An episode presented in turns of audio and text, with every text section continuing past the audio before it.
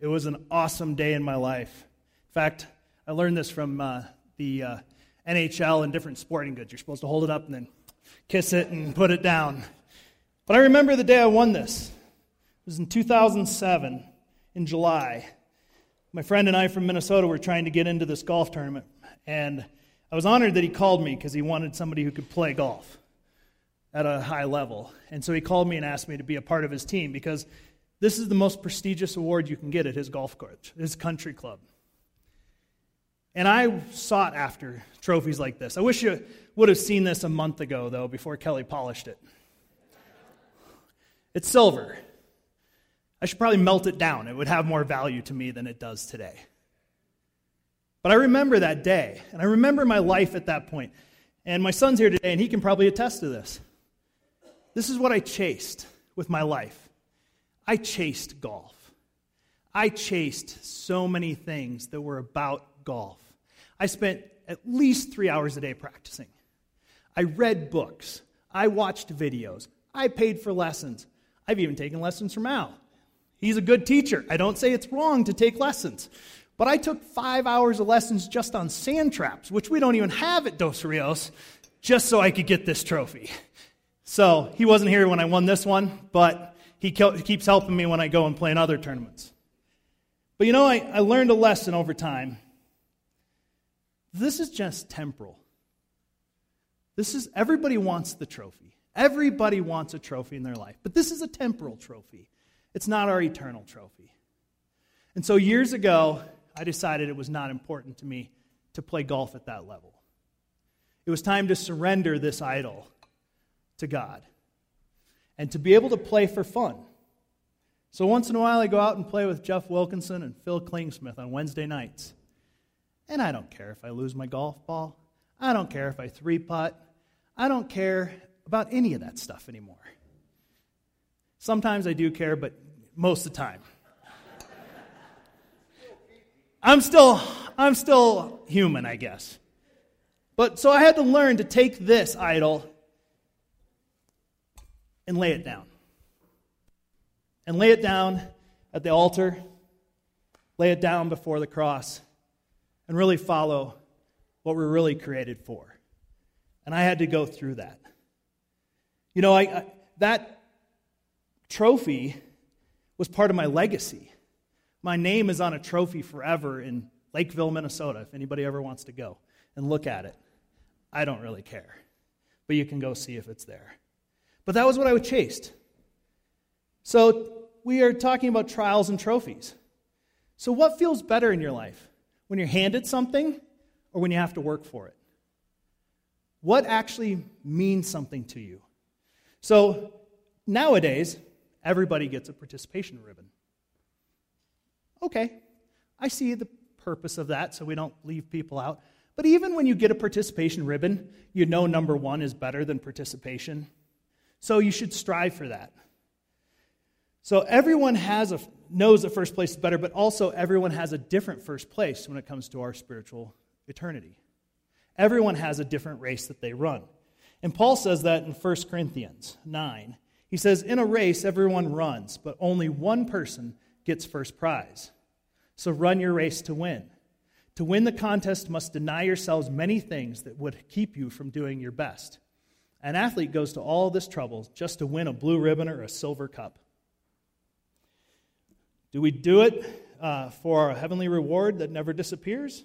So I run straight to the goal with purpose in every step. I fight to win. I'm not just shadow boxing or playing around. Like an athlete, I punish my body, treating it roughly, training it to do what, is, what it should, not what it wants to. Otherwise, I fear that after enlisting others for the race, I myself might be declared unfit and ordered to stand aside. You know, I mean, look at it. There's so many different trophies in our lives, like scholarships.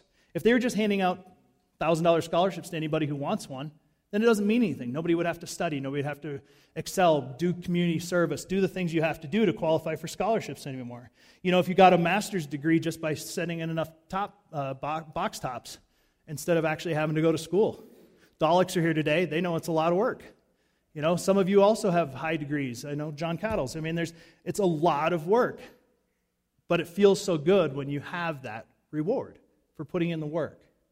And like for Eric, he's not here today, Eric Lane, Crest Butte just won the state tournament in soccer. If he signed up at the beginning of the season, they said, Here's your state certificate, would he care? No.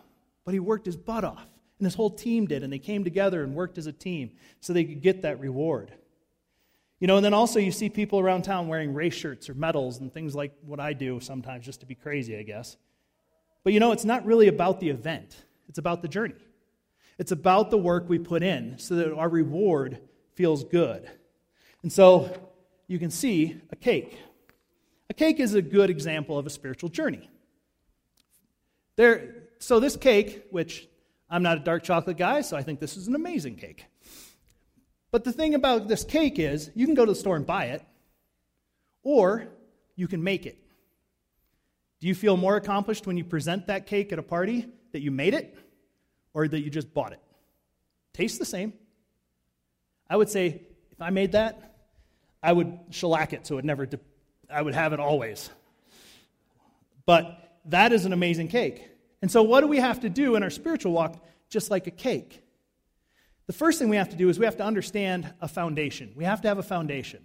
In baking, you have to have a foundation of even knowing what the terms are, what you need, like an oven, you know, measuring cups, I guess a spatula.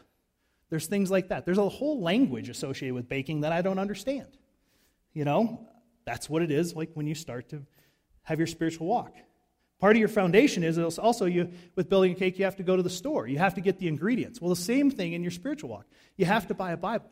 You have to have books, you videos, read the Bible, worship services, Bible studies. There's all kinds of ways that you can get your ingredients for your spiritual walk. So when you get home and you're going to make this cake, do you just set the ingredients out on the counter and ta-da, there's your cake? No, you have to apply them. It's the same thing with our work, with our spiritual life. We have to work at it. We have to take the Bible and actually read it and then invest it back into people. We have to do those things. We have to go out and actually do that. So we can't just leave it on the counter. We can't just take it all in, which is knowledge. We have to have wisdom, which is application. So we need to apply that. So, James 1, it says, Do not merely listen to the word or so deceive yourselves. Do what it says. Anyone who listens to the word but does not do what it says is like someone who looks at his face in a mirror and after looking at himself, goes away and immediately forgets what he lo- uh, looks like. But whoever looks intently into the perfect law that gives freedom and continues in it, not forgetting what they have heard, but doing it, they will be blessed in what they do. And so, also, a lot of us just want that cake, but we don't want to go to the other side of the page where the recipe lies. We don't want to take the time to look through all the steps and have to follow it in order. I mean, first you have to have all the ingredients like I talked about, but then you also have to know I have to preheat my, my oven to a certain degree. I can't cook it at 500 because I want it to go shorter amount of time. I have to follow the instructions. And that's the same way with our own lives. We have to follow the instructions. I mean, on this recipe for this cake, it says cream together the sugar and butter. I don't know what that means. Does it mean whipping? I don't know. Is that the same? I don't know. My wife knew it was the cream and butter. I don't know how she knew that, but she bakes. I don't. But, you know, you have to follow this in order. You can't put the frosting in with the batter and hope that it comes out like that. It doesn't work. You have to put all the steps in the right order. And sometimes when we make cakes, we fail. We start with a cake and it becomes brownies because we didn't adjust for the altitude right? And sometimes in our spiritual walks, we start with cake and we end up with brownies because we didn't do it in the right order.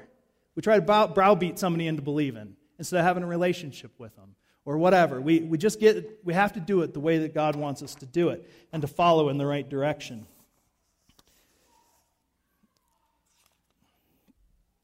Well, think about it. Trials. That's where we grow. Trials is where we actually grow. I mean, in the last hundred years, this church has experienced a few trials. And we've survived 100 years. And we've had quite a few this last year alone. We've had to re examine what we believe, what we, how we worship, and how we're going to be relevant for the next hundred years. So we have to ask all the right questions. While at times it's very hard and stressful, many of us have grown. Did you know you grow when you surround yourself with people you don't agree with? If you only surround yourself with people you agree with, then you only talk about the stuff you already know. Really? I mean, that's, that's it. We, we talk about, that's why I think uh, some of the Friday morning groups, not ours, ours is intellectual, but um, some of them around town, they just talk about the weather. you know, they talk about the stuff that they already know. They don't, uh, I don't know about Wilkinson's group. He's at seven, we're at six. So, we, you know, we have a little bit of overlap. But, but yeah, so you, you have to put yourself in a situation where you can grow because somebody challenges your perspective or challenges your view or teaches you a new way to do something better. Those are how you grow. So I have to ask you two questions when you're in a trial. One is, how close are you to God when things are going great in your life? Most of us don't seek Him. Most of us think, He's just blessing me. I don't have to do anything. And then the second part is, how do you reflect Him when they aren't so good? How do you reflect Him when they're not so good? Some of us don't reflect Him very well at all, and that's including me. Honestly, though, we should be like Paul in his declaration about his spiritual journey. In Philippians 3, Brothers and sisters, I do not consider myself yet to have taken hold of it. But one thing I do, forgetting what is behind and straining toward what is ahead, I press on toward the goal to win the prize for which God has called me heavenward in Christ Jesus. All of us, then, who are mature, should take such a view of things. And if on some point you take, think differently, that too God will make clear to you. What is Paul pressing on toward? He's pressing on to bring God glory and advancing his kingdom. Exactly what all Christian followers are called to do. If something is keeping us from the goal, we, we must remove it from our lives. If we are focused on an idol, like for me, the golf, where I spent so much time focused on that, and I didn't read my Bible, I didn't commune with other people, I didn't spend time investing back into the kingdom, I was investing back into me. We need to remove those things from our lives. Being a Christ follower will also always cost us something. Sometimes it's friends, it's our habits, it's our idols, it's our ideals, our desires, our identities sometimes, our goals, our dreams. We can look at two different people in the Bible. One was the rich young ruler, and he went to Christ. What do I have to do to follow you? And he said, Well, you have to keep all my commands. He goes, Oh, I've done all that my whole life. He goes, Okay, well, then go ahead and sell everything and come follow me. And he walked away because he couldn't get rid of his possessions, because his possessions were more important than being walking stride and stride with Jesus.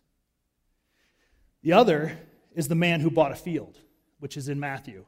And that's the, the man saw the small pearl in the field, realized that was the treasure, and that the he- heaven is just like that treasure. So he sold all of his possessions to buy that field so that he could have that treasure. So which one are you? Which one of those two do you relate to most? It is all worth it to press on to God, God's goal for us. Why is it that through trials our faith is increased? Because we have to submit to His will and not our own desires. Unless we are mature enough to realize His will is our desire. I don't know that we're all there yet. A common saying is if you want to get through, you have to pray through. It is helpful to pray first, not last. Most of us react in prayer instead of act, asking for prayer. First, if we, if we pray first, it keeps our perspective in check. If we pray last, we're focusing on, our, on the trial and not the triumph.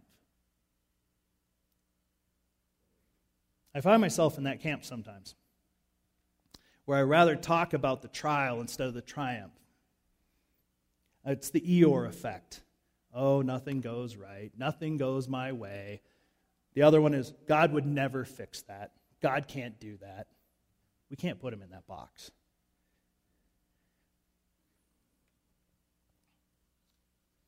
And lucky for, luckily for me, I surround myself with brothers and sisters in Christ that help redirect my focus when I can't see it myself. When I can't, I know that I'm in the dumps, or I don't even recognize that I'm down in the dumps. I have brothers and sisters, and a wife, and a family that turn me back to the place I need to be focused. And I, I thank Him for that. And I think that God put those people in my life. And we also have to support each other. So we have the EPAT prayer news that we, goes out. If you have prayers that you need, you can write to the office. But there's also an app called pray.com, and I signed our church up for it. So you can submit prayers to that. We have a community church page within prayer, uh, prayer, or pray.com. And you can submit your prayers anytime, any day, and there will be people who are praying for you. It's a small group right now, there's only four of us on it. But if you submit to that, they'll be prayed for. So sign up for that so you can also be praying for others. And find people to be around you that can hold you accountable, that can help you to come out of, out of your doldrum. Find people in this church and throughout your relationships that can know when you're down in your dumps just by when they see you get out of your car when you're meeting them for coffee. Know their personality, invest in each other. Rob Strickland asked me the other day how I was doing. And I told him busyness is stealing my life. And it's time to change that. So we're going to change it. Don't know how yet, but I've been praying for God to help me do it. And I know a lot of you have come alongside me and asked how they can help me too. And I appreciate that as well. And hopefully, maybe, after we have a discussion today, maybe it all changes again at Community Church and we have more support and God brings us someone to help us. And sometimes there's that false belief and that false teaching that we'll never have troubles if we believe as Christians. Quite the contrary. A lot of times our, our trials are self inflicted. We do something different than what God has intended us to do. But also, there's times when God actually sends a trial into our lives. I know some of you might not believe that, but let's just look at Paul for a second on the road to Emmaus. He's blinded. That was sent by God, so he would change his ways. And you think about it, God looked down and said, Hey, this Paul guy, he is a bold sinner. But I think he's going to be amazing for my kingdom. So when we write people off because their behavior or their lives are different than ours, we're wrong because God doesn't see them that way. God sees them as amazing for their kingdom. And we just have to acknowledge that sometimes. The struggle is real. We all are going to have trials. We're all going to have trials in our lives. And I'm going to tell you right now, from the counseling perspective, don't be cliche about it if it's not your struggle.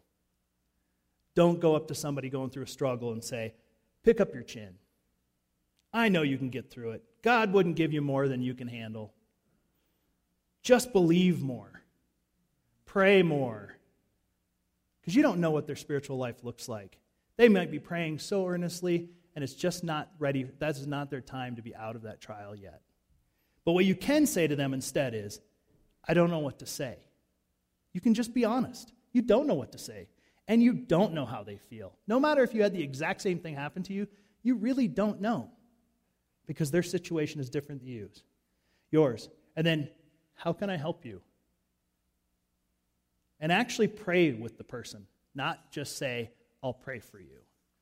Stop and pray. Right then, right now.